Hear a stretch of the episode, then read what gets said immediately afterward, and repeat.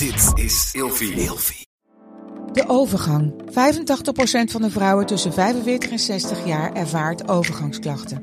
Klachten die kunnen leiden tot een verkeerde diagnose of langdurige arbeidsongeschiktheid. Wat kun je doen als je overgangsklachten ervaart? Hoe maak je dit bespreekbaar op je werk? En als jouw medewerker bij jou komt, wat kun je als werkgever dan doen? Sector Instituut Transport en Logistiek heeft een kennisplatform ontwikkeld waar jij terecht kunt voor tips en adviezen. Wil je hier meer over weten? Kijk dan eens op stl.nl/slash overgang.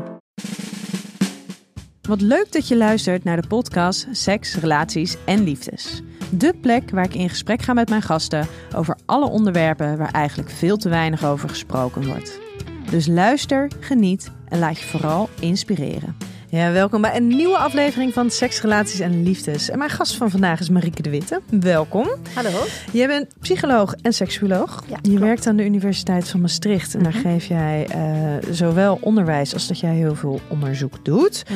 En daarnaast heb jij nog eigenlijk allemaal wel hele relevante functies, denk ik, binnen andere seksuologische organisaties. Want je bent hoofdredacteur van tijdschrift voor seksuologie. Nee, dat is een, ja, een, vak- vaktijdschrift, Een hè? vaktijdschrift. Eh, je bent de secretary-general bij de ESSM. Dat is een European ehm, nou ja, vereniging rondom seksualiteit. Eh, en je zit in de raad van bestuur van Sensoa. En zijn, er waren nog meer dingen die je deed? Of- Ja, er zijn nog verschillende dingen die ik doe, verschillende organisaties. Ik geef ook heel veel masterclasses, eh, nationaal, internationaal. Dus ik probeer eigenlijk vooral ja, het idee rond seksualiteit en seksueel plezier uit te dragen. Ja, ja, en daarmee dan ook de vertaalslag te maken van de dingen waar je onderzoek over doet, Ja. naar de boodschap overbrengen Ja, naar de mensen. Absoluut. Ja, Ja. dat vind ik heel belangrijk. Ik vind het ook als academicus heel belangrijk om uit die ivoren toren te komen en ook iets terug te geven aan de maatschappij. Dat het niet alleen gaat om onderzoek doen en dan publiceren in wetenschappelijke vaktijdschriften, wat alleen wetenschappers lezen. Het is net ook heel belangrijk om die vertaalslag te maken naar de klinische praktijk, maar ook naar het algemene publiek toe. Ja, want dat is eigenlijk wel heel bijzonder. Hè? Want als je het hebt over seksuologie, in de loop der jaren zijn er absoluut heel veel meer initiatieven gekomen waarbij er heel veel kennis wordt overgedragen. Mhm. Maar als je kijkt naar bijvoorbeeld tien jaar geleden, toen was dat er helemaal niet. Nee. En er was dus wel heel veel kennis beschikbaar toen ook al eh, uit onderzoeken rondom seksualiteit. Maar die waren eigenlijk vooral beschikbaar voor de hulpverleners. Absoluut. In Ja. plaats van dat die kennis werd overgedragen naar de mensen die er op dagelijkse basis mee te maken hebben. En daar zie je echt wel een evolutie aan de universiteit. Eh, Een, een andere manier van denken. Vroeger was het eigenlijk een beetje, ja, je werd erop nagekeken als je in de media zou komen eh, als, als onderzoeker om iets te vertellen. En dat, was, eh, dat werd je niet serieus genomen. Dus het werd eigenlijk een stukje afgeremd. En dan zie je dat er nu steeds meer het idee is van nee, we moeten net naar buiten komen. Je moet als academicus, of bij voorkeur als academicus, ook deel uitmaken van het maatschappelijk debat. En, en de kennis die we vergaren ook teruggeven aan de mensen. Dus dat is echt iets wat geëvolueerd is doorheen de voorbije jaren. Eh, Vroeger was het meer dat vooral die aandacht lag op veel onderzoek doen en veel publicaties halen. Dat maakte je een waardevolle onderzoeker. Terwijl je nu ook een waardevolle onderzoeker kan zijn als je net veel impact creëert door ook eh, het maatschappelijk debat een stukje mee te voeren. Ja, en ik denk dat dat onwijs belangrijk is. Maar het vraagt natuurlijk wel hele andere vaardigheden Ja. van, de, van, van de academicus, van Ja. de onderzoeker. Ja. En er zijn er natuurlijk een heleboel onderzoekers en die, die wanen zich heel erg veilig achter hun Ja. data. En die zitten helemaal niet te wachten om die stap naar buiten te maken. Is ook zo. Ik vind het ook altijd spannend. eh, in die zin dat als ik een, een, een wetenschappelijke presentatie kan geven, ja, dan kan je je heel mooi voorbereiden. Dan heb je de data en de cijfers. Dan kan je mooi een, een gestructureerd verhaal brengen. Maar als je dan uitgenodigd wordt, bijvoorbeeld zoals vandaag, een podcast, dan is het toch even uit de comfortzone. En, en eh, ja, dat, dat is inderdaad even een, een vertaalslag maken. Ja, want jij wilde je eigenlijk je PowerPoint-presentaties er al bij pakken Ja, ik voor dacht van, oh, dan heb ik toch even mijn vast. Nee, dat gaat niet. Dat gaat niet. Maar ik denk dat we er vandaag eh, helemaal uit gaan komen. Ehm, wij gaan ook samen deelnemen aan eh, de online collegereeks van eh, School of Life. Ja. Waarbij er vijf avonden ehm, ja, eigenlijk wordt, wordt gesproken over seksualiteit. En echt een beetje een ontdekkingsreis over de, de, de mogelijkheden van seksualiteit. En eh, ja, jij gaat daar eh, in ieder geval twee Ja. volgens mij avonden van, van leiden. Waarom vind jij het belangrijk om dat te doen? Ja, opnieuw het uitdragen van. Ik denk het breed informeren van het bredere publiek ook. Um, en, en ook het thema. Het gaat ook om, om echt verschillende aspecten rond seksualiteit. Een stukje taboes doorbreken, empowerment. We gaan het hebben over plezier. We gaan het hebben over de clitoris bijvoorbeeld tijdens de eerste uh, reeks. Um, en dan ook het stukje ja, relaties komt ook heel erg aan bod. En dat is natuurlijk uh, mijn, mijn, mijn focuspunt, ook op vlak van onderzoek. Seks in verbinding, seks in relaties. En daar wordt ook veel aandacht aan besteed. En ik denk dat daar ook uh, vooral veel vragen rond zijn uh, vanuit, vanuit het publiek. Hè. Mensen hebben heel vaak worstelen met hun seksualiteit in de context van een relatie. Dus dat, dat trekt me ook heel erg aan om daar wat meer over te gaan vertellen. Ja, dat is eigenlijk ook wel bizar. Hè? Dat seksualiteit, heel veel mensen die denken dat ze worstelen met hun seksualiteit, maar het is vaak hun seksualiteit in relatie tot, ja, tot een ander. Ja, ja, absoluut. Ja. Dat merken we. En, en, dat is eigenlijk ook, als je bedenkt dat seksuologie eigenlijk als vak ook heel vaak naar het individu gaat kijken en gaat kijken van hoe lopen de seksuele responsen bij het individu, terwijl het eigenlijk heel vaak zo is dat seksuele opwinding niet zozeer problematisch is tijdens solitaire seks, maar vooral tijdens seks met de partner. Dus het is eigenlijk wel, wel, wel handig om ook die relatiecontext erbij te betrekken. Ja, maar daar heb ik me altijd ook tijdens de opleiding al over verbaasd. Dat het gaat allemaal over individuele ja. seks. Ja. En niet over ja. uh, de Seks relationele. Ja, Ja. het is Ja. bijzonder hoe dat, eh, hoe dat werkt. Hey, wil jij nou als eh, luisteraar heel graag deelnemen aan eh, die collegereeks? Dan kan je met eh, eh, de code die ik voor jou heb in de show notes 40 euro korting krijgen. Dus ga vooral even naar de show notes. Meld je aan. Ik denk dat het een eh, hele leerzame Ja, en zeker. leuke reeks eh, gaat Leuke worden. sprekers, leuke vragen. Die, eh, dus ik denk dat het echt een heel dynamische, interactieve reeks wordt. Ja. Ja. het is ook heel divers. Ja. Het is echt heel divers. Ja. Ja, leuk.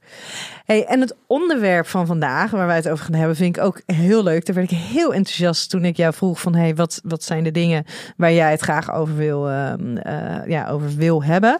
Nou, en toen kwam je mee dat jij veel onderzoek naar hechting en seks doet. En eh, ik heb ergens in de afgelopen weken, zei ik nog, daar wil ik meer over weten. Hoe werkt het dan? Is daar dan eigenlijk al onderzoek naar gedaan? Mhm. Nou ja, Mhm. en vervolgens mag ik jou eh, hier aan tafel spreken. Dus ik vind het echt oprecht heel erg leuk.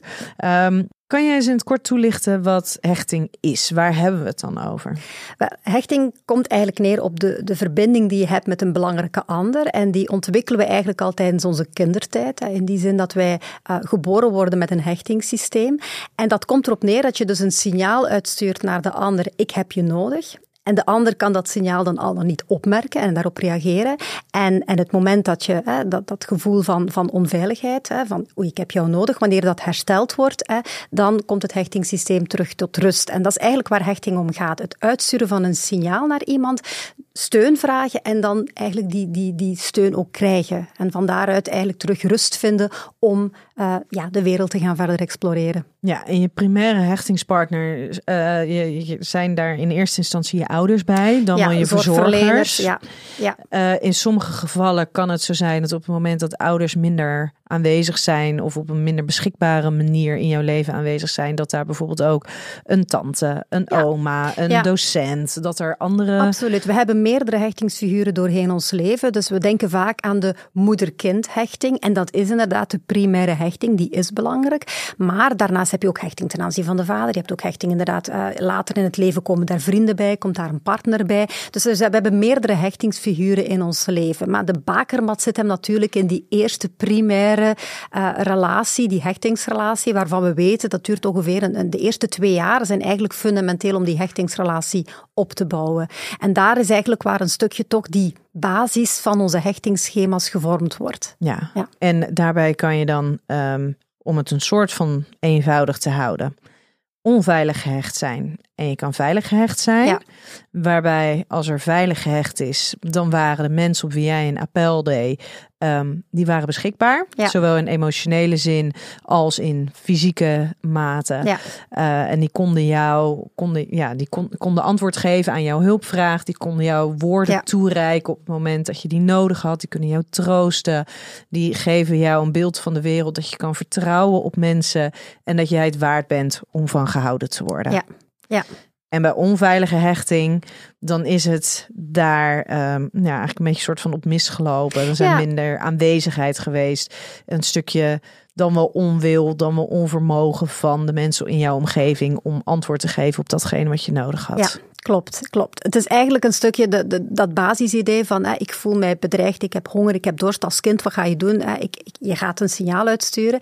En dan als die ander daar al dan niet op ingaat, ja, dat bepaalt eigenlijk de veilige of de onveilige basis. Het is natuurlijk een perceptie. Als je het gevoel hebt dat de ander er niet voor jou is wanneer je die nodig hebt, dan, blijft eigenlijk, dan komt eigenlijk je hechtingssysteem in een soort alarmfase. Van oei, ik voel mij onveilig en ik heb jou nodig. En dan gaan mensen alternatieve manieren ontwikkelen om daarmee om te gaan. Want uiteindelijk hebben we die basisnood aan veiligheid. En het moment dat dat onveilig gevoel bestaat, gaan we er alles aan doen om terug een gevoel van veiligheid te krijgen. En dan heb je inderdaad de meer angstig gehechte uh, mensen die, die zoiets hebben van oei, ik kan het niet alleen, ik heb jou nodig en die gaan heel hard proberen. Dus blijven eigenlijk heel veel nabijzoekend gedrag stellen om uiteindelijk die troost en steun te krijgen die ze nodig hebben. Terwijl de meer vermijdend hechte individuen die hebben zoiets van, weet je, als jij er niet bent voor mij, dan heb ik je ook niet meer nodig. Dan los ik het wel alleen op. En die trekken zich terug. Die gaan eigenlijk dekking zoeken. Die zijn vanuit een soort angst om gekwetst te worden, gaan die eigenlijk het proberen, die autonomie nastreven. En dat zien we meestal, dus die meer veilige hechting ten opzichte van dan de meer angstige, vermijdende hechting. En wat eigenlijk een stukje te maken heeft met een manier om met een onveilig gevoel om te gaan. Ja, en wat ik dan zo bizar vind, is dat um, als je kijkt bijvoorbeeld bij die vermijdende hechting, is dat een stukje um, het ontwikkelen van die zelfstandigheid, een stukje van het um, vertrouwen in zichzelf hebben, een stukje van nou ja, de autonomie die ontwikkelt. Dat is natuurlijk prachtig, maar de mate waarop dat als het ware doorontwikkelt tot op het niveau dat ze ook niet weten hoe ze afhankelijk mogen zijn, hoe ze een ander om hulp mogen vragen, hoe ze op een ander kunnen vertrouwen. Ja. Ja, absoluut. En het is eigenlijk een beetje, zou je kunnen zeggen, dat die twee, angst en vermijding, zich zo aan, aan twee uitersten van een continuum. Zo. Het is autonomie ten opzichte van verbondenheid. Extreme verbondenheid en extreme autonomie. En extreem is natuurlijk nooit goed. Hè? Um, maar het is wel zo dat je natuurlijk die hechtingsdimensies ook als dimensionele constructen moet zien. Wat eigenlijk wil zeggen van mensen zijn in meerdere of mindere mate angstig of vermijdend. En je kan ook verschillende dynamieken in je eigen relaties of in verschillende relaties om. Je kan bijvoorbeeld angstig gehecht zijn ten aanzien van een partner, maar meer vermijdend gehecht ten aanzien van een goede vriendin. Je kan veilig gehecht zijn ten aanzien van je moeder. Dus we, zijn in staat, omdat we meerdere hechtingsfiguren hebben, om ook meerdere hechtingsdimensies en verschillende, verschillende aspecten zitten in ons, in ons eh, vertegenwoordigd. Er zijn wel een aantal mensen die inderdaad dan meer extreem consistent, hoog angstig zijn of extreem consistent, hoog vermijdend zijn en inderdaad heel veel autonomie nastreven in al hun relaties, of heel veel verbondenheid en heel veel hulpeloosheid uh, vanuit een gevoel van ja, gebrek aan zelfwaardering. Um, maar het zit echt wel op die spectrums van autonomie, afstand, nabijheid. Ja, ja en ik denk dat wel dat wel belangrijk is. Want het onderwerp hechting is natuurlijk, ofwel, hè, veel mensen kennen het ook als attachment, die attachment theory. Dat is iets wat in de laatste jaren natuurlijk heel veel aandacht heeft gekregen. Maar um, veel mensen herkennen zich, die denken dus van, oh, maar ik moet me dus um, tot één, zeg maar, tot één van die hechtingsstijlen moet ik me dus gaan verbinden. En die vinden het dan bijvoorbeeld best lastig dat ze merken dat ze in de romantische relatie um, nou ja, dat, dat ze daar dus bijvoorbeeld uh, uh, angstig zijn. Dus angstig uh, onveilig gehecht. Maar als ze dan terugkijkend op hun, op hun kindertijd en op de jeugd en op de relatie met hun ouders, dat ze het gevoel hebben van, oh ja, maar, maar ik heb gewoon een hele goede relatie gehad met mijn ouders. Dus ik snap niet zo goed waarom dat dan, waarom ik dan onveilig gehecht ben. Maar het hoeft niet zo te zijn dat direct de ouders dan verantwoordelijk zijn voor de manier waarop je die, die, die hechting hebt ontwikkeld. Nee, absoluut niet. Het is, het is, vroeger dacht men inderdaad dat hechting een soort statisch construct was, een soort trek, een persoonlijkheidstrek. Je ontwikkelt dat tijdens de eerste twee jaren en dat blijft dan stabiel voor de rest van je leven. Maar men heeft eigenlijk ontdekt dat dat helemaal niet het geval is. Dus dat er, omdat er zoveel ervaringen zijn die kunnen corrigeren of, of iets hè, in de andere richting doen bewegen. En dat is ook heel belangrijk, dat maakt het ook heel werkbaar. Hè. Want als je inderdaad bijvoorbeeld opgroeit in een onveilig nest, dan heb je nog altijd kans om veiligheid te gaan creëren. Dan ben je niet gedoemd om de rest van je leven relationele seksuele problemen te ervaren. Het is wel uit, kan zeker wel uitdagender zijn. Het kan uitdagender zijn, want wat we natuurlijk wel weten, dat heeft onderzoek ook aangetoond, is dat die basisschema's die je ontwikkelt tijdens je kindertijd, hè, wat je ook aangaf, ben ik de moeite waard om graag gezien te worden? Zijn andere mensen betrouwbaar? Hè? Want dat is wat die hechtingservaringen, hè, dat slaan mij op in schema's. En die gaan ons wel heel sterk gaan beïnvloeden. Die is altijd je eerste reactie wanneer je iemand nieuw leert kennen, ga je vanuit die basisschema's gaan gaan Dan ageren. zie je wel, ik wist het wel Ja. dat je niet te vertrouwen was. Dus het is een Ja. stukje dat basis, hè, dat, dat, dat zit daar. Hè, en dat zijn primaire schema's die nooit overschreven kunnen worden. Je kan wel nieuwe schema's ontwikkelen en die worden er eigenlijk als het ware naast geplaatst. Maar wat we dus zien, dat mensen zeker in onzekere situaties of wanneer ze zich bedreigd voelen, vaak vanuit dat eerste gevoel gaan reageren, maar zichzelf dan leren corrigeren en leren die veilige schema's daar tegenover plaatsen en op een andere manier te reageren. Hè. Ehm, maar het is dus zeker niet zo dat het set in stone is en dat het een soort blauwdruk vormt voor de rest van je leven.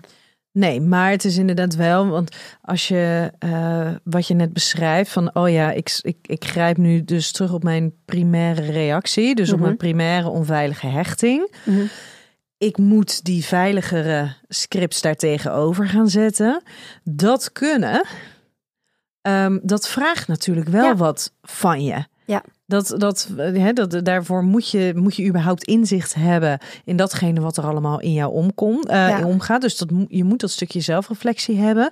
Je moet jezelf daarin heel erg kwetsbaar durven opstellen. Want je eerste reactie is dus helpt, het is niet Ja. oké. En dan jezelf er dus van overtuigen.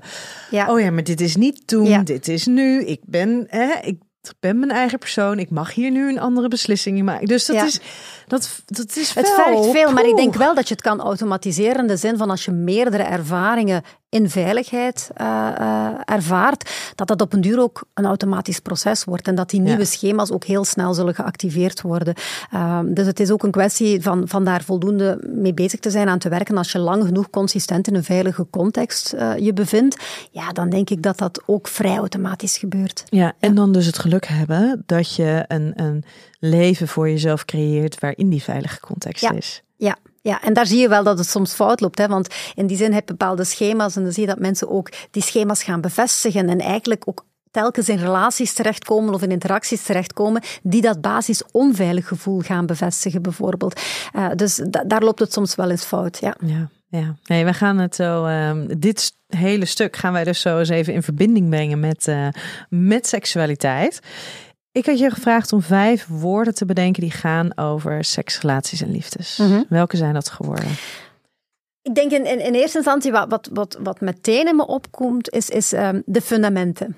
Fundamenteel, het, het fundament van ons, ons bestaan. Hè. Ik denk, wij zijn als mensen sociale wezens, dus wij zijn heel erg gericht op de ander. Dus wij, wij hebben die verbinding nodig. Hè. Dat is een, een basis menselijke behoefte in verbinding zijn. Mensen worden depressief wanneer ze zich niet verbonden voelen. Mensen zijn eenzaam wanneer ze zich niet verbonden voelen.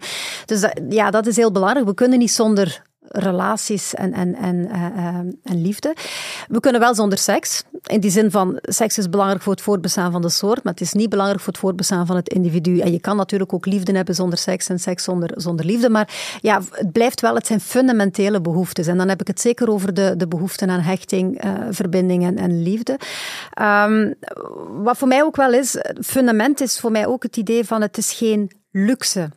Um, soms hebben we zo het, uh, het, idee dat seksualiteit, seksuele problemen, relationele problemen zijn luxe problemen. Als je het vergelijkt met dingen zoals bijvoorbeeld diabetes of kanker of depressie, dat, dat lijkt allemaal veel fundamenteler. En we zien dat bijvoorbeeld ook in, in onderzoek terug. Hè. Bijvoorbeeld als je een, een, een, onderzoeksaanvraag wil indienen, dan uh, ja, heb je altijd meer kans om gehonoreerd te worden als je onderzoek doet naar obesitas en depressie dan wanneer je onderzoek doet naar seksualiteit. Want ja, weet je het is toch een luxe probleem. Mensen kunnen nog altijd gaan werken en functioneren in een maatschappij met een erectieprobleem, toch? Uh, ja, ja, maar we weten natuurlijk ook uit onderzoek dat inderdaad seksuele problemen, relatie, uh, relationele problemen tot stemmingsproblemen kunnen Absoluut. leiden, ja. angstproblemen, ja. andere En dat is de problemen. link die heel veel mensen niet maken. Dat we eigenlijk te weinig beseffen dat uh, seksualiteit is eigenlijk echt een, een, een, onderdeel van kwaliteit van leven. Een, een seksueel plezier, tevredenheid, relationele tevredenheid bepaalt echt onze kwaliteit van leven. En, en dat is het stukje waar ik, uh, ja, waar ik ook altijd voor ijver van waarom moeten we dat gaan expliciteren? Uh, waarom moeten we daar altijd de nadruk op leggen hoe belangrijk seks is? Dat zou toch een gegeven moeten zijn. We doen allemaal aan seks en we vinden het allemaal belangrijk, of, of, belangrijk genoeg, of relaties toch op zijn minst. Um, en toch lijkt het alsof dat allemaal niet de moeite waard is om te bestuderen, of toch niet zo fundamenteel om te bestuderen. Ja, en daar is dus altijd enerzijds continu in me op, ja, maar hebben we seks niet met z'n allen te belangrijk gemaakt? Nou, ik... Nog belangrijker, want als je het inderdaad differentieert naar um, relaties en mm -hmm. verbindingen, mm. die zijn essentieel. Ja. Maar inderdaad, wat je net al zegt, ja, je kan prima liefde hebben zonder seks.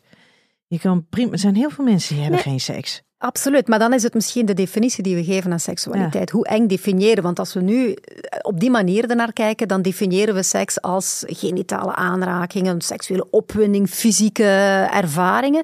Terwijl seks natuurlijk ook gaat om intimiteit, om, om, om dat stukje ja, jezelf kwetsbaar opstellen in een, in, met een lichamelijke component daaraan, inderdaad. Maar dat is eigenlijk zeer fundamenteel, want dat hebben we ook bijvoorbeeld gezien tijdens de COVID-periode. De nood aan aanraking. Aanraking bevordert intimiteit.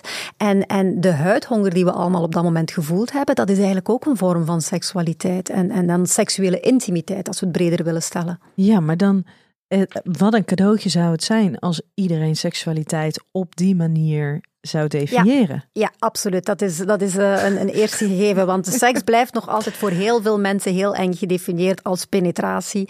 Uh, misschien mag daar alles wat, wat genitale aanraking, zullen we er ook wel onder gooien. Maar seks is veel meer dan die pure fysieke ervaringen. En als je hem dan in zijn breedste zin zou zeggen, dan zou ik inderdaad zeggen: ja, seks is heel belangrijk. Ja. Maar als je hem in die hele nou ja, strikte definitie ziet, zoals veel mensen hem ervaren, nou, ja.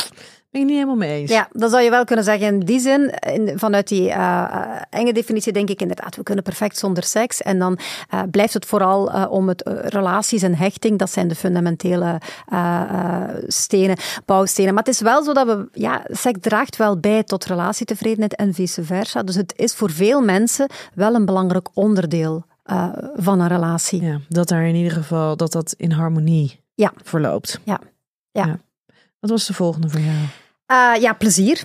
Als ik denk aan seksrelaties, uh, liefde, dan denk ik vooral aan plezier. Iets waar ik naar streef in mijn eigen relatie, een seksuele relatie, maar eigenlijk ook wat ik vooral wil uitdragen. Naar, naar meer aandacht voor plezier in educatie, in, in wetenschap, in, in, in, in klinische praktijk. Ik denk dat we nog te veel gericht zijn op uh, het oplossen van conflicten, het oplossen van problemen, het, het, verminderen van de negatieve ervaringen. Terwijl ik denk dat we echt meer aandacht moeten hebben voor dat positieve stuk, het vermeerderen van de positieve ervaringen. En we zien dat zowel op onderzoek, klinische praktijk, dat we het heel erg hebben over risicofactoren en mogelijke negatieve aspecten.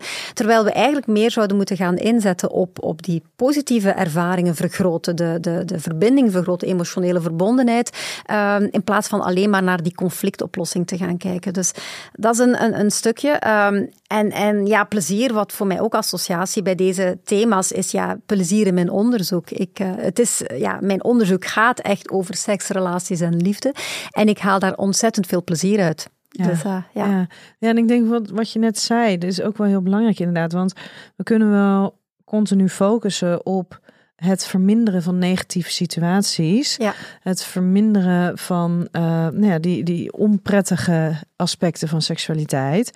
Maar dat betekent nog niet als we die gaan verminderen en, en dat, dat we dus ook weten hoe we het leuker kunnen gaan exact. hebben. Dus hetzelfde als we kunnen wel zeggen dat um, uh, dat, dat uh, niet bewegen, uh, dat dat niet goed voor je is. We kunnen wel zeggen dat alleen maar McDonald's eten niet goed voor je is. Maar als we dat weten, betekent nog niet dat we weten hoe we dan wel gezond moeten leven. Exact, ja. En dat is eh, zeker uh, iets wat je ook in de praktijk, in de klinische praktijk, heel vaak terugziet, dat we bezig zijn met het oplossen van het probleem. We gaan de erectieproblemen oplossen, we gaan zorgen dat het vaginisme opgelost is. Oké, vrouwen kunnen terug penetreren, maar of ze het dan leuk vinden, ja, dat, dat, dat, is dan precies niet meer zo belangrijk. Dus meer aandacht hebben voor inderdaad die, die positieve ervaringen in de relatie op vlak van seksualiteit. Ik denk dat we daar nog een lange weg te gaan hebben. Het is niet alleen het herstellen van de functie of de mogelijkheden, of bijvoorbeeld als we het naar de hechting terugbrengen. Het is niet alleen uh, we gaan proberen die onveiligheid uh, uh, aan te pakken. Door meer positieve, veilige ervaringen te creëren, ga je ook die onveiligheid onrechtstreeks aanpakken. Hè. Dus mm. ik denk dat dat een heel belangrijke invalshoek is. Ja, en um, als het, zeg maar, het creëren van die positieve beleving van seksualiteit en, die, en het plezier en, en die positieve ervaringen. Ja, dat laat zich ook niet vangen in protocollen. Hè? Dus in de in, in therapiewereld is dat weer heel ingewikkeld. Ja. Want heel veel plekken waar therapie wordt gegeven, die zijn natuurlijk gewoon gebonden aan een protocol. Dus oké, we hebben een erectieprobleem. We hebben pijnklachten bij het vrije. Dit is wat we gaan doen. Dit is hoeveel sessies.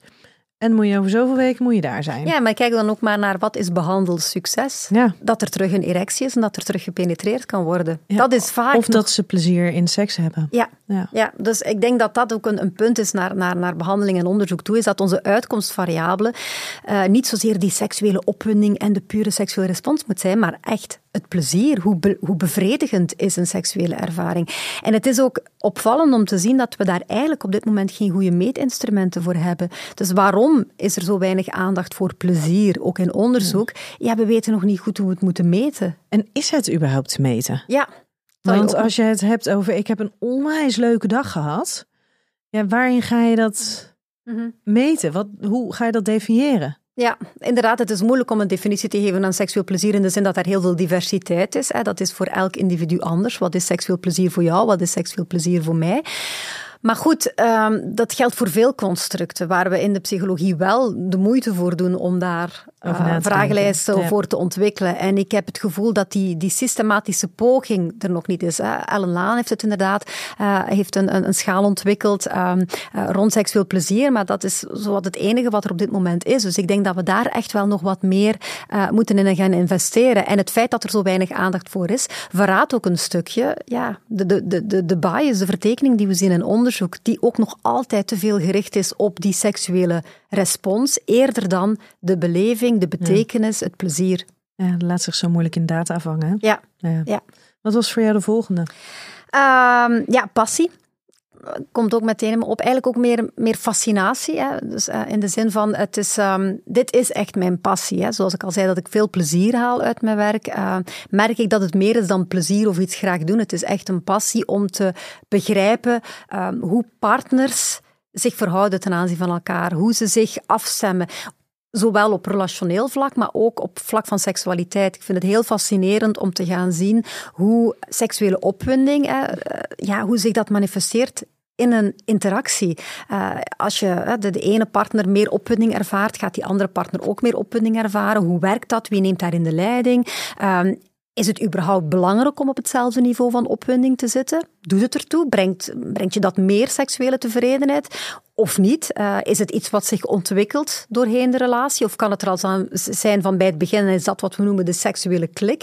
Er zijn nog zoveel vragen onbeantwoord als het neerkomt op seksuele opwinding tussen partners in een relatie en ook hoe die relatiecontext de seksuele beleving gaat gaan beïnvloeden en vice versa. Ja, ik vind dat een heel fascinerend eh, gegeven en daar zijn nog heel veel ehm, vragen onbeantwoord. Ja, en zijn dat vragen waarvan je denkt dat er wel antwoorden gaan komen? Of is het juist mooi dat die vragen er mogen zijn Ja. en dan vervolgens in het niet weten gewoon te mogen blijven Ja, hangen? ik denk, ja, je leest mijn gedachten, want dat was ook een van de woorden die ik, eh, die ik bedacht had van wat, wat associeer ik bij seks, liefde en relaties, is ook inderdaad onwetendheid. Onwetendheid, ehm, nieuwsgierigheid en mysterie. Een stukje, het, we- er zijn heel veel dingen die we niet weten en die we waarschijnlijk nooit gaan weten.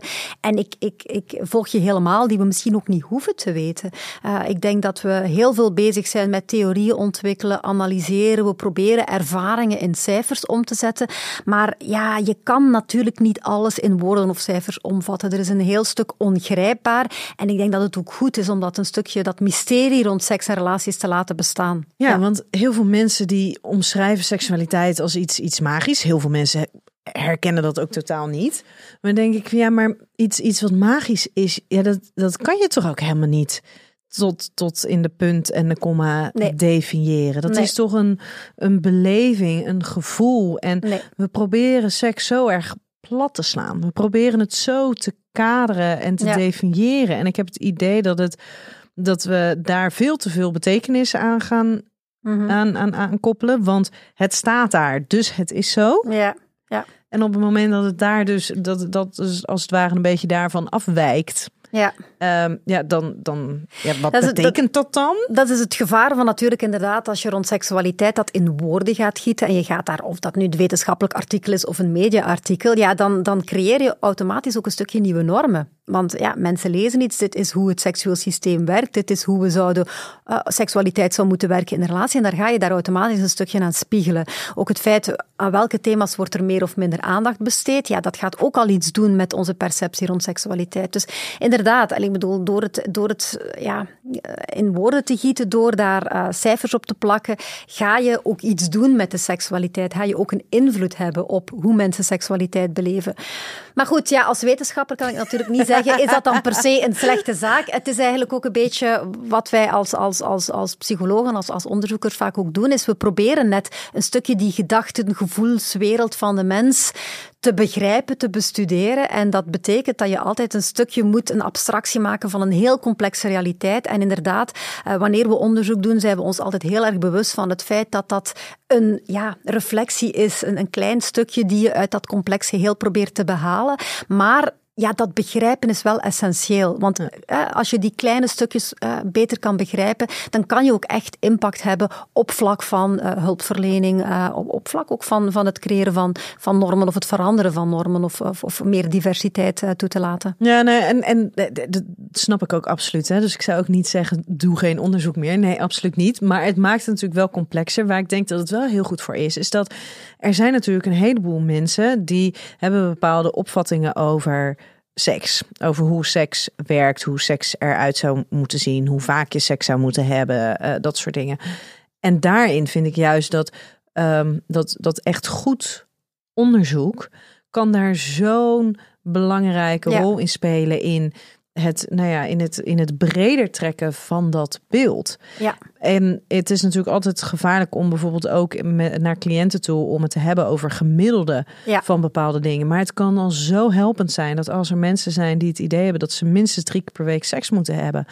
En als je aan hun kan uitleggen van, nou ja, um, de, hè, als, we, als we kijken naar gemiddeldes, dan ga je veel meer naar um, één keer per ja. uh, zo, nou, één keer per week ongeveer.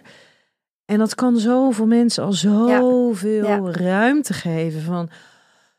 Oh, dus ik hoef niet drie nee. keer per week seks te hebben. Nee, dat, dat hoeft je sowieso al niet, maar... Maar dat is inderdaad het gevaar van cijfers. En, en wat inderdaad de wetenschap, en dat is het grootste probleem, is dat we inderdaad altijd met gemiddelde werken. Ja. Wij gaan groepen gaan vergelijken en dan ga je, eh, dan doe je uitspraken en het is heel moeilijk om te gaan nuanceren. En dat is ook vaak wat het soms voor wetenschappers moeilijker maakt om die stap te, te zetten naar de media, is dat de media die wil natuurlijk een ongenuanceerde ja, kop. Die willen het die willen, uh, Na covid was het ook, wordt het een babyboom of een scheidingsgolf? En het, dan denk je, ja, het kan beide. Het is genuanceerd. Het is niet het een of het ander. Maar dus ja, als wetenschappers proberen wij altijd heel duidelijk te nuanceren van dit ja. zijn tentatieve conclusies. Dit is voor, eh, we moeten rekening houden met een aantal beperkingen in ons onderzoek. Maar dat willen mensen niet lezen. Mensen willen vooral de, de, de ongenuanceerde uitspraken. Ja. En inderdaad, gemiddelden, ja, dat, dat zijn gemiddelden. En het valt me altijd op dat, dat mensen altijd uh, speciaal willen zijn en bijzonder willen zijn. En absoluut niet gemiddeld, maar op vlak van seksualiteit wil iedereen precies gemiddeld ja. en normaal zijn. Dus dat is een heel eigenaardig fenomeen. Ja. Nou, dat is heel grappig, want daar heb ik inderdaad in mijn boek een heel stuk over geschreven. We willen altijd willen we inderdaad accelereren, we willen het beste zijn. Maar bij betrekking tot seks willen we gewoon vooral niet afwijkend zijn. Ja, ja. ja het, is, het is fascinerend ja. hoe dat werkt. Ja. Um, ik heb voor jou uh, vijf kutkeuzes. Ja. ja. Dus je moet kiezen. Intimiteit of seksualiteit?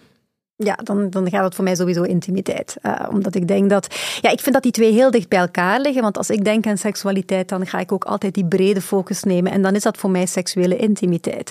Um, dus in die zin denk ik dat uh, ja, seksuele intimiteit gewoon een breder woord is.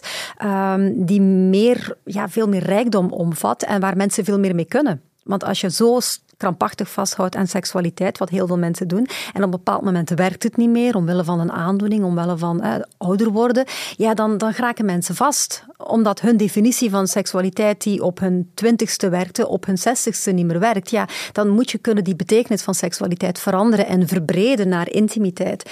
Dus uh, ja, zeker intimiteit. Ja, mooi. Nooit meer seks of nooit meer een relatie? Hmm. Ik denk uh, nooit meer seks. Ja, ik denk de een relatie is fundamenteler en, en um, Ja, ik kan het me gewoon niet voorstellen, omdat ik dan denk, ja, seks met een ander, ja, zou ik nog kunnen, maar dan ja, heb je seks met jezelf nog altijd. Maar ja, dat is ook seks. Dus uh, ik vind het wel een moeilijke hoor, maar ik denk dat ik toch ga, ga gaan voor uh, de relatie en eerder de seks laten vallen. Ja.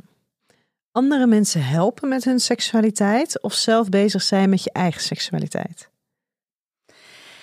Ja, dat is een. En ik denk, ja, mijn eerste reactie is anderen helpen. En ik denk dat ik die, uh, die reactie heb omdat ik zelf geen issues heb met mijn eigen seksualiteit. Dus dan denk ik dat het ook net handiger is. Ik, het zou anders zijn, denk ik, als ik uh, zelf moeite heb met seksualiteit. Dan denk ik dat je automatisch, uh, dan zou ik eerder ervoor opteren dat je eerst je eigen issues moet gaan oplossen. Want ik vind seksualiteit zo ontzettend belangrijk. Het is een heel belangrijk onderdeel van mijn leven. Dus ik zou me niet kunnen voorstellen hoe het zou zijn mocht het niet goed lopen op seksueel vlak. En als we hem dan eens anders formuleren, want um, jij bent gefascineerd door seksualiteit. Je zei net al, je hebt er heel veel plezier aan, passie. Als je dan dus op een positieve manier met je eigen seksualiteit, als je moet kiezen tussen andere mensen helpen met de seksualiteit, dus de dingen die je doet in je werk, of op een positieve manier, fijne manier, dus zelf aandacht geven aan of bezig zijn met je eigen seksualiteit. Wat geeft jou dus eigenlijk meer plezier? Oh, ik vind het echt moeilijk. Maar ik denk dat ik het dan toch nog zal gericht zijn op het anderen helpen en proberen begrijpen om op die manier ook anderen te helpen. Ja. Verleiden met woorden of verleiden met bewegen? Woorden. Ja, dan denk ik dat ik uh, um, ik ben verbaal heel, uh, heel, uh, heel gericht op, op taal ook. En, en, op, uh, en ik, ik merk ook dat taal mij ook heel erg kan bewegen, ook erotische taal. Um, ik vind dat vaak fascinerender dan, dan het puur visuele. Want beweging ga ik dan heel erg ook aan, aan een stukje, dat is ook een stukje visueel, tactiel. Ja, dan denk ik dat het, het woord mij meer triggert hierin. Ja. ja. En bijvoorbeeld bewegen als een dansen? Ja, ik dans wel heel graag, maar toch zal ik voor woorden kiezen. Ik denk, een goed, gesprek, een goed gesprek zal voor mij altijd uh, uh, de voorrang krijgen. Ja? Porno kijken of erotische verhalen lezen? Oh, vind ik een heel moeilijk, want ik vind allebei wel heel fascinerend. Het zijn gewoon andere vormen van opwinding, merk ik. Als ik het op mezelf zou betrekken, dan, dan, dan haal je daar gewoon andere dingen uit. Ik denk dat um, erotische verhalen... zijn wel woorden zijn woorden, inderdaad. En ik denk dat dat ook net een. Um, het lijkt mij een breder publiek te, te, aan te spreken dan porno. In de zin van, porno is heel visueel en laat weinig ruimte voor fantasie. Uh, het is, het is uh, recht toe recht aan. Je moet dan ongeveer de juiste porno gaan selecteren om zeker te zijn dat je het ook echt als een opwindende ervaring ervaart. Terwijl een, een, een, een erotisch luisterverhaal, ja, je kan daar uh, zo hard je eigen fantasieën laten losgaan. Ja, dan, dan vind ik toch dat je daar veel meer uithaalt dan, dan porno. Ik denk dat porno meer zo de quick fix is en een, een, een erotisch verhaal is zo ja, dat geeft je wat meer verdieping. Hm. Hey, ik heb een, eh, een aantal stellingen voor jou. Mm Hechting staat aan de basis van je seksuele blauwdruk. Wel, het staat aan de basis van je seksualiteit. Ik zou het geen seksuele blauwdruk noemen, want uh, opnieuw, um, ik denk dat, uh, dat, daar, dat dat zo'n dynamisch construct is. Maar het is wel zo dat die, die veilige, onveilige hechtingsschema's heel sterk gaan bepalen hoe jouw seksualiteit uh, vormgegeven wordt. Omdat uh, we zien heel sterk dat uh, mensen met een veilige hechting bijvoorbeeld, die zijn oké met zichzelf, uh, die hebben vertrouwen in de ander, dus die kunnen in alle rust en, en, en, en, en, en passie en plezier hun seksualiteit gaan beleven. Dus die hebben geen nood om onderliggende hechtingsbehoeftes of angsten te gaan bevredigen. Die kunnen eigenlijk seks hebben omwille van het plezier van de seks, ook seks omwille van de verbinding met de partner zoeken. Uh, je ziet veel meer positieve emoties, meer exploreren. Hè.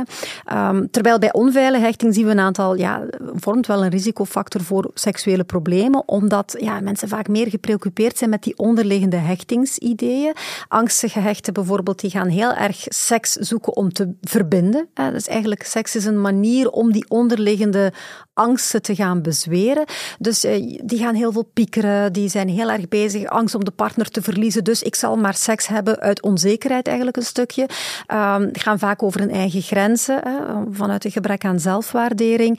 Um, staan wat minder open voor, voor exploreren, um, hebben moeite met communiceren over seksualiteit, uit angst om die partner te verliezen, uit angst om de partner te kwetsen, waarvan we weten dat ja, communicatie zo fundamenteel is om leuke seks te hebben hè, om open te kunnen communiceren wat je leuk vindt, wat je niet leuk vindt. Dus dan zien we dat angstgehechte individuen daar moeilijkheden van hebben vanuit die onderliggende angst.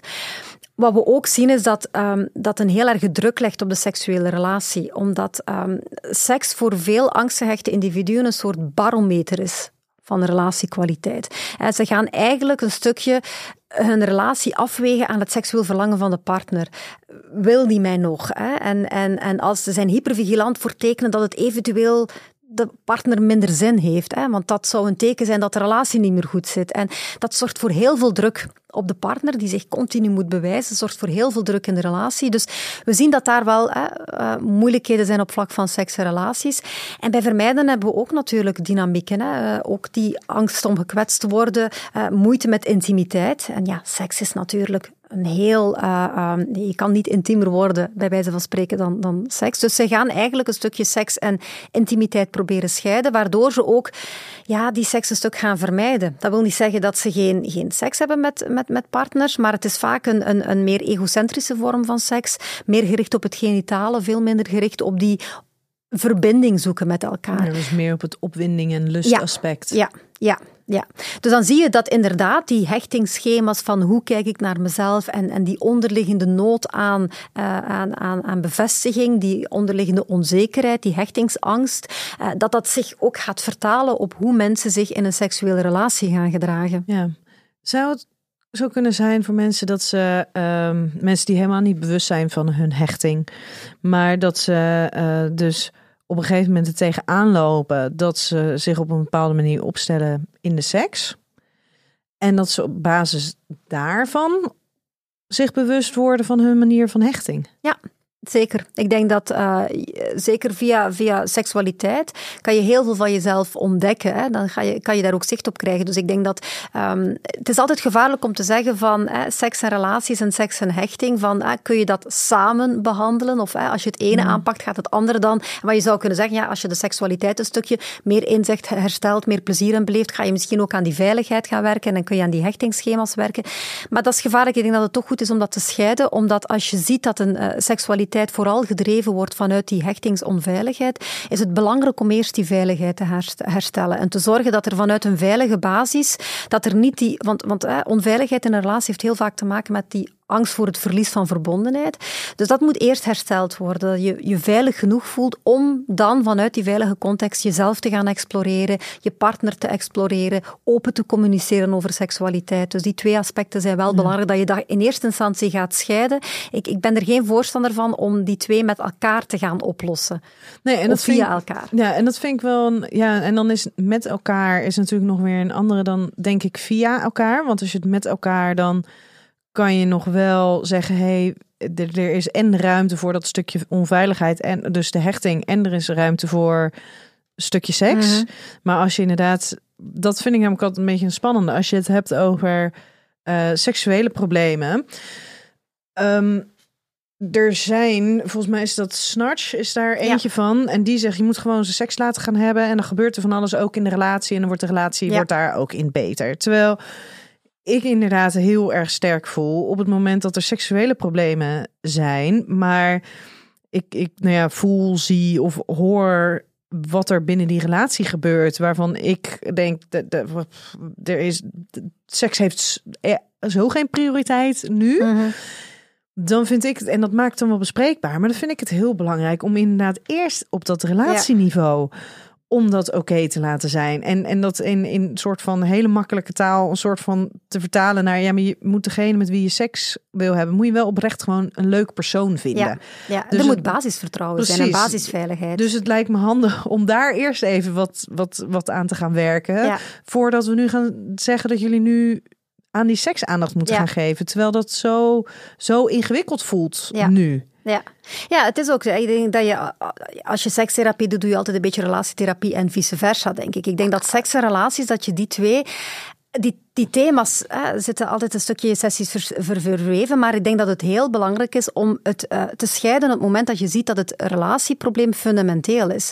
In die zin, als je merkt dat die seksuele problemen eigenlijk vooral gedragen worden vanuit een, een onzekerheid of hechtingsonveiligheid of andere relationele problemen, dan is het heel belangrijk om daar eerst aandacht aan te hebben. Want anders heb je het risico dat je 45 minuten over de relatie gaat praten en 5 minuten tijd hebt om over uh, het seksuele. En de seksuele problemen gaan niet opgelost geraken automatisch door uh, de relatie goed te, te, te maken en omgekeerd. Hè. Dus in die zin uh, denk ik dat we het uh, als seksuoloog, uh, we moeten het over de relatie hebben. Ik denk als relatietherapeut moet je het een stuk over seks hebben, maar probeer het in behandeling wel te scheiden. Ja, terwijl daar komt natuurlijk wel een uitdaging. Er zijn heel veel seksuologen die zijn geen relatietherapeut mm of die uh, zijn niet bekend met de complexe relatiedynamieken. Laat staan als er inderdaad forse hechtingsproblematiek ja. is. Anderzijds is het ook zo dat er heel veel relatietherapeuten zijn die nog nooit over seks hebben gesproken. Ja, exact. Dus dat vind ik, vind ik heel lastig. Ja, dat vind ik belangrijk om die twee naast elkaar te laten bestaan. Dus als je als seksuoloog een, een, een, seksueel probleem, dan denk ik, ja, jij gaat het sowieso hebben over de relatie, maar op het moment dat je merkt dat de relatie te fundamenteel is, is het tijd om door te verwijzen naar een relatietherapeut. Zo denk ik erover. Ja, maar en, dan, als je, en als je dan kijkt naar hoe therapieland werkt, moet je dan, kan je dan van mensen vragen om weer vier maanden op de, wacht, op de wachtlijst ergens te gaan staan? Ja, dat is inderdaad. Of zou je dan meer vanuit de basis moeten zeggen: oké, iedereen die die seksuologie gaat doen, is verplicht om daar een stuk uh, relatietherapie dan wel systeemtherapie bij te doen. Net zo goed dat bij de systeemopleiding, uh, dat is nou ja, therapeutentaal voor de, de relatietherapieopleiding, um, dat je daar ja. um, een stuk seksuologie moet bij gaan hebben. aanbieden. Want dat gebeurt niet. Nee, nee, ik denk dat daar inderdaad, het is op dit moment hoe het werkt. Hè. We zijn nog altijd, jammer genoeg, te veel gescheiden werelden. Seks, sekstherapeuten ten opzichte van relatietherapeuten. Uh, ik denk dat die verbinding ontzettend belangrijk is. Uh, ik, dat is ook bijvoorbeeld een stuk wat ik doe in mijn onderzoek, die verbinding maken, ook op theoretisch vlak, tussen de relatieveld en het seksuologieveld. Want die twee communiceren niet met elkaar. We hebben allerlei theorieën over relaties, we hebben allerlei theorieën over seksualiteit, maar we, heb, we hebben het eigenlijk niet met elkaar over hoe we die verbinding nee. kunnen zoeken. En dat zie je inderdaad ook in de klinische praktijk.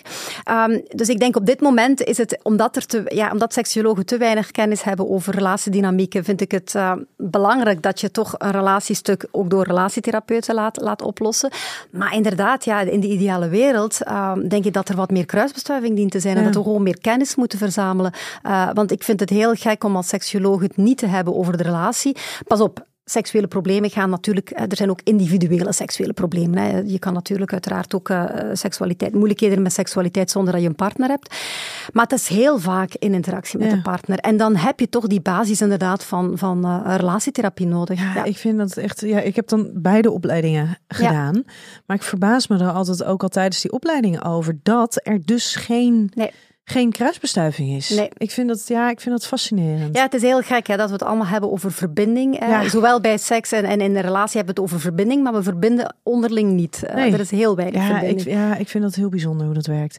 Nou, de volgende stelling hebben we eigenlijk al een beetje, heb, we, heb jij al beantwoord. Als je onveilig gehecht bent, heb je seks vaker nodig om je te verbinden aan een ander. Ja, maar zeker in het geval van de, on, uh, de angstige hechting zien we heel vaak die fusie tussen seks en liefde eigenlijk. Echt die, die, die eigenlijk het, een stukje ja, de relatie gebruiken om die onderliggende onzekerheid. En, en, wat we bijvoorbeeld heel vaak zien is rond, rond hechting, wat, wat heel duidelijk toont, is dat je voorbij moet gaan aan het seksueel gedrag of de seksuele respons en naar de betekenis kijken.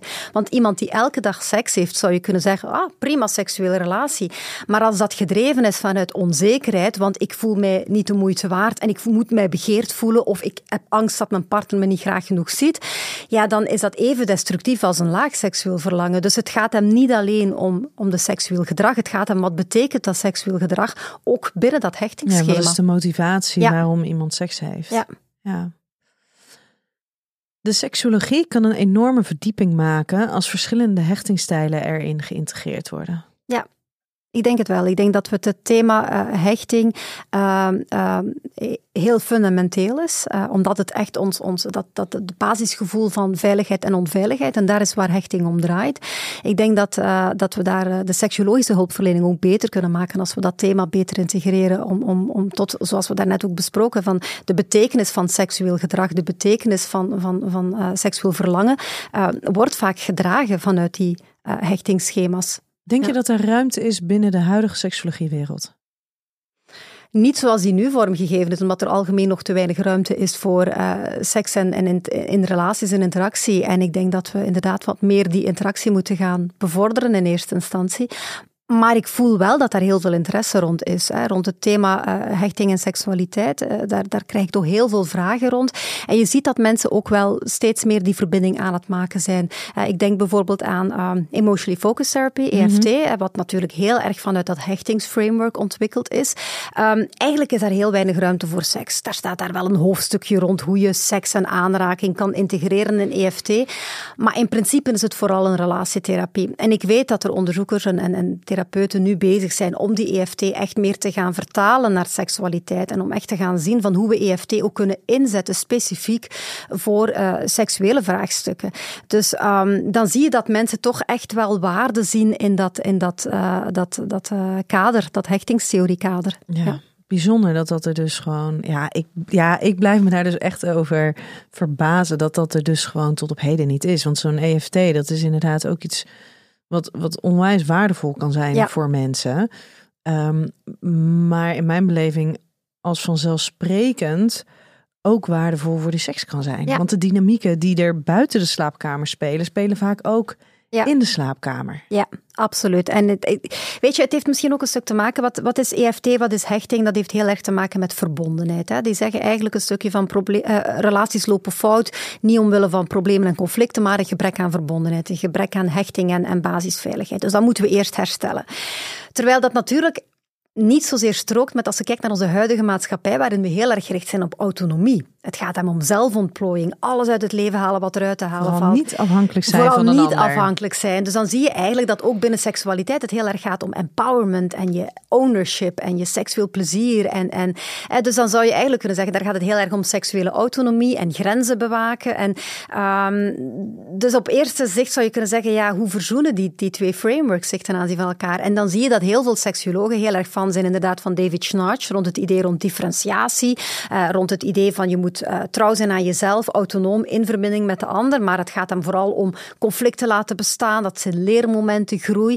En ik, ik hou ook wel van zijn idee in de zin van uh, het gaat hem niet alleen om wij en ons. Het gaat ook om ik en jij. Dus uh, die, dat stukje autonomie. Maar het gaat er hem om, om, om je kwetsbaar opstellen in verbinding met de ander. Ja. En dat stukje verbinding, um, ik denk dat we eigenlijk moeten ophouden met altijd maar autonomie en verbinding als twee aparte dimensies te zien. Dat het eigenlijk gaat dat uh, gaan die twee perfect uh, samen hand in hand. Uh, in die zin, nee, het, het, zijn eigenlijk niet twee uitersten van een continuum. Het zijn twee aparte dimensies die samen kunnen bestaan. Maar het lijkt een beetje alsof als je autonoom bent, dan kan je niet intiem zijn. Of als je intiem bent, dan, dan ga je een stukje autonomie in gedrang brengen. Terwijl je eigenlijk moet kunnen zeggen, je kan zowel hartstikke autonoom zijn als hartstikke intiem en verbonden zijn. Ja. Dus dat zijn eigenlijk twee aparte dimensies die perfect verzoenbaar zijn. En waarschijnlijk juist om oprecht in verbinding te kunnen gaan met de ander, is het nodig om een oprecht stukje autonomie te hebben. Ja, want jezelf waarderen. Je, precies, ja. want anders ga je jezelf verliezen in de ander. En dan kan je wel zeggen, we hebben heel veel verbinding. Uh, ja, maar is dat echt verbinding of ga je dan meer richting een soort van symbiose toe? Ja. En de een die laat volledig over zich heen lopen, de een mag helemaal geen ruimte meer innemen. Ja. Dus juist om ver, oprechte verbinding aan te kunnen gaan en ook daar vrijwillig voor te kiezen ja. om die verbinding aan te gaan, is het denk ik juist heel belangrijk om die autonomie te hebben. Zeker, ja. En in die zin is het zo belangrijk om te zien dat autonomie en verbinding geen tegenstellingen zijn. Het zijn geen twee uitersten, nee. het zijn echt dingen die we samen kunnen, hè, dat je kan cultiveren in je eigen leven. Het gaat om hè, rekening houden met de anderen, gewaardeerd worden door de ander, de ander waarderen. En het gaat ook om jezelf waarderen en ja. jezelf uh, kwetsbaar durven opstellen, wetende van als ik dit stukje van mezelf laat zien, dan hoef ik geen angst te hebben dat, dat, dat ik de ander ga verliezen of dat die ander uh, me gaat verlaten. Hè. Nee, en als er dan een stukje wrijving ontstaat, als er een stukje conflict ontstaat, kan dat vervolgens gewoon weer in die verbinding worden, ja. worden opgelost, ja. als het ware. Ja, en ik denk dat dat inderdaad, het, het, dat is het stukje oerpaniek, wat er heel vaak gebeurt, dat partners het moment dat er conflict is, vanuit die onveilige schema's in paniek geraken. Van oei, eh, meteen die angst voor verlies van verbondenheid, terwijl het eigenlijk, en dan gaan ze vechten, vluchten, want dat is eigenlijk waar angstvermijding om gaat. Angstigen gaan vechten en vermijdende gaan vluchten. De ene gaan eisen en de andere gaan dekking zoeken. En die dynamiek versterkt elkaar vaak. Terwijl je eigenlijk aan koppels leert om de vraag te stellen, wat zit daarachter? Dat, dat, dat, um, ja, dat eisen vastklampen is eigenlijk, ik heb je nodig. En, en dat dekking zoeken is van, ja, ik ben bang om gekwetst te worden. Dus durven die onderliggende hechtingsvragen uitspreken, zorgt voor die, die onderlinge verbinding. ja, ja mooi. Of je seksueel gezien met elkaar matcht, kan afhankelijk zijn van je hechting.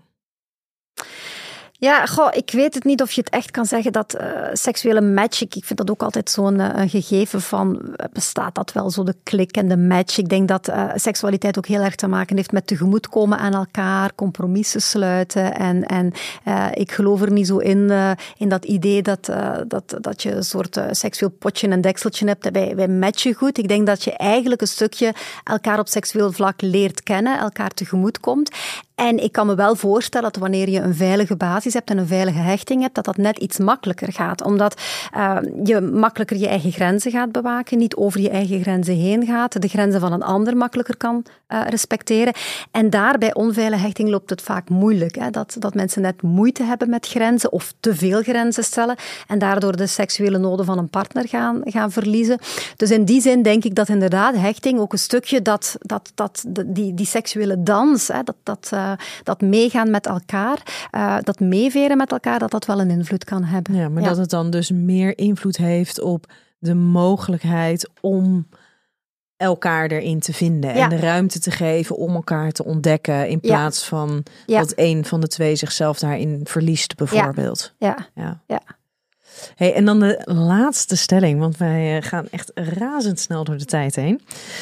Solo seks is makkelijker dan samen seks hebben.